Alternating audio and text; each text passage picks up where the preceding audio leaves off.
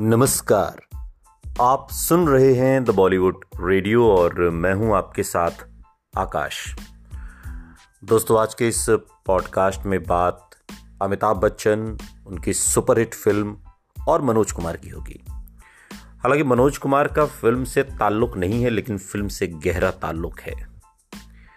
और किसी भी फ़िल्म को लिखने से, फ़िल्म को बनाने तक के पीछे का जो सफ़र होता है वो आसान नहीं होता। और हर फ़िल्म के पीछे कहानी होती है जिसको फैंस काफ़ी चटकारों के साथ सुनना और पढ़ना हमेशा से पसंद करते रहे हैं। आज के इस पॉडकास्ट में हम बात कर रहे हैं एक ऐसी फ़िल्म की जिसको प्रोड्यूसर ने मजबूरी में बनाना शुरू किया था। बहुत मजबूरी में ऐसा कहा गया और फ़िल्म की कहानी चूँकि इस दौर के बड़े राइटर सलीम जावेद की जोड़ी ने लिखी थी, अमिताभ बच्चन फ़िल्म के लीड हीरो चुने गए ये वो दौर था जब बिग बी फ़िल्म जंजीर के बाद सुर्खियों में छाए हुए थे। सालों बाद भी इस फ़िल्म की कहानी और गानों को लोग आज भी याद करते हैं। साल 1978 में रिलीज़ हुई फ़िल्म, जिसने छप्पर फाड़ कर कमाई कर अपने कई रिकॉर्ड्स तोड़े। डॉन। डॉन को पकड़ना मुश्किल ही नहीं, नामुमकिन है। और इस डायलॉग को आज भी घर घर में साधारण बोलचाल की भाषा में भी इस्तेमाल किया जाता है। उन्नीस सौ अठहत्तर में रिलीज़ हुई फ़िल्म डॉन के इस डायलॉग ने अमिताभ बच्चन को हिट किया।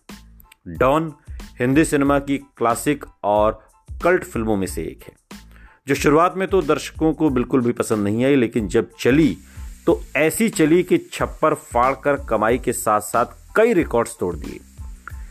दरअसल, पहली फ़िल्म के फ्लॉप होने के बाद 12 लाख के कर्ज में डूबे प्रोड्यूसर नरीमन ईरानी को अमिताभ बच्चन, जीनत अमान और चंद्रा बरोट ने एक और फ़िल्म बनाने की सलाह दी।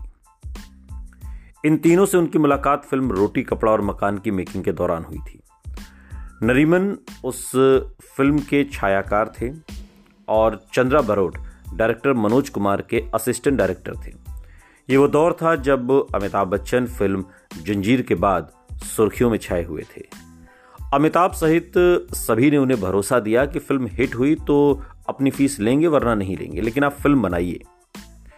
और अपने दोस्तों की सलाह पर नरीमन फ़िल्म बनाने के लिए तैयार हुए। फ़िल्म के डायरेक्शन की ज़िम्मेदारी चंद्रा बरोट को दी गई और फ़िल्म में लीड एक्टर के तौर पर अमिताभ बच्चन को चुना गया और फ़िल्म में काम करने के लिए जीनत अमान ने भी हाँ कर दी।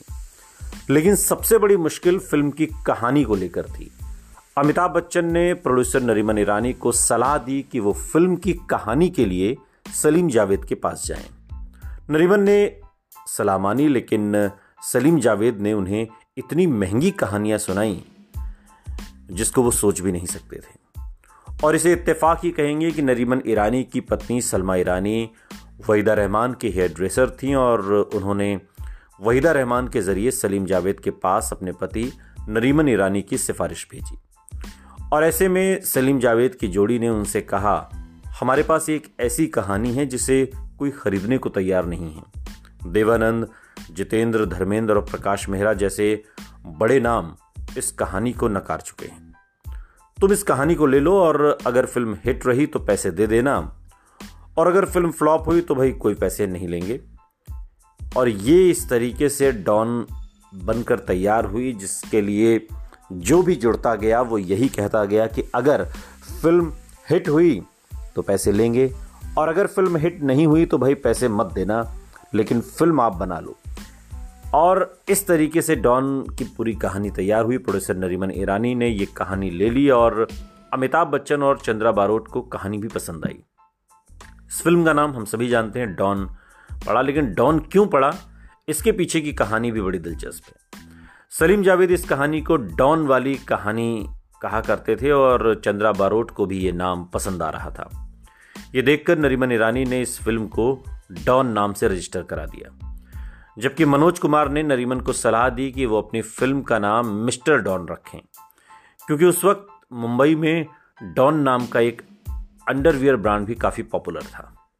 खैर, फ़िल्म की मूल कहानी में नरीमन ईरानी में ने खुद में थोड़े से बदलाव भी उन्होंने किए।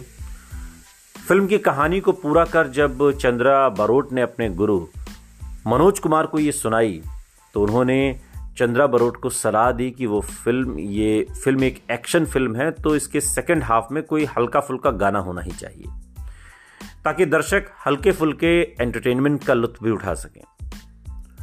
मनोज कुमार की सलाह को मानते हुए चंद्रा बारोट और नरीमन कल्याण जी आनंद जी से मिले और फ़िल्म के के लिए वो म्यूज़िक तैयार कर रहे थे। फ़िल्म मेकर्स की बातों को सुनकर उन्होंने वो गीत दिया, जिसे तैयार तो किया गया था छह साल पहले देवानंद की फ़िल्म बनारसी बाबू के लिए, लेकिन इस्तेमाल हुआ डॉन में। और गाना था खई के पान बनारस वाला, जिसे आज भी लोग बड़े ही शौक से सुनते हैं, और अमिताभ बच्चन पर फिल्माया गया गाना बहुत बहुत सुपर डुपर हिट हुआ। खैर, फ़िल्म की शूटिंग शुरू हुई, लेकिन बदकिस्मती देखिए कि जिस प्रोड्यूसर की मदद के लिए ये फ़िल्म बनाई जा रही थी जिसके लिए सभी इस लिहाज से तैयार हो गए थे कि साहब, आप फ़िल्म बनाओ और फ़िल्म सुपर हिट हुई, तब पैसे दे देना, वरना पैसे मत देना। वो फ़िल्म के पूरे होने से पहले ही इस दुनिया से चल बसे। दरअसल एक दूसरे फ़िल्म की शूटिंग के चलते नरीमन ईरानी राजकमल स्टूडियो में थे, जहाँ एक हादसे के दौरान उनकी मौत हो गई। हालाँकि फिर फ़िल्म को साल 1978 में बिना प्रचार के ही रिलीज़ किया गया और पहले हफ़्ते फ़िल्म को अच्छा रिस्पांस नहीं मिला, लेकिन दूसरे हफ़्ते से इस फ़िल्म को दर्शक मिलने शुरू हो गए और ये फ़िल्म दर्शकों को पसंद आने लगी। फ़िल्म के पाँच के पाँच गाने सुपरहिट रहे और इस फ़िल्म को तीन फ़िल्म फेयर अवार्ड भी मिले। किशोर कुमार को best male playback singer, Asha Bhosle को बेस्ट फीमेल प्लेबैक सिंगर और अमिताभ बच्चन को बेस्ट एक्टर का अवार्ड दिया गया। अमिताभ को जब अवार्ड दिया जा रहा था तो उन्होंने फ़िल्म के प्रोड्यूसर नरीमन ईरानी की विधवा सलमा को स्टेज पर बुलाया। और ये सम्मान दोस्त नरीमन और सलमा को समर्पित कर दिया।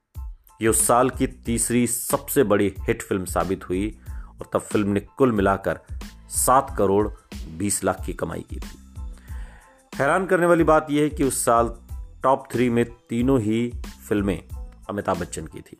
पहली, पहले नंबर पर मुकद्दर का सिकंदर और दूसरे पर फ़िल्म त्रिशूल और तीसरे पर नरीमन ईरानी की डॉन। सुनते रहिए। The Bollywood radio. सुनता है सारा इंडिया।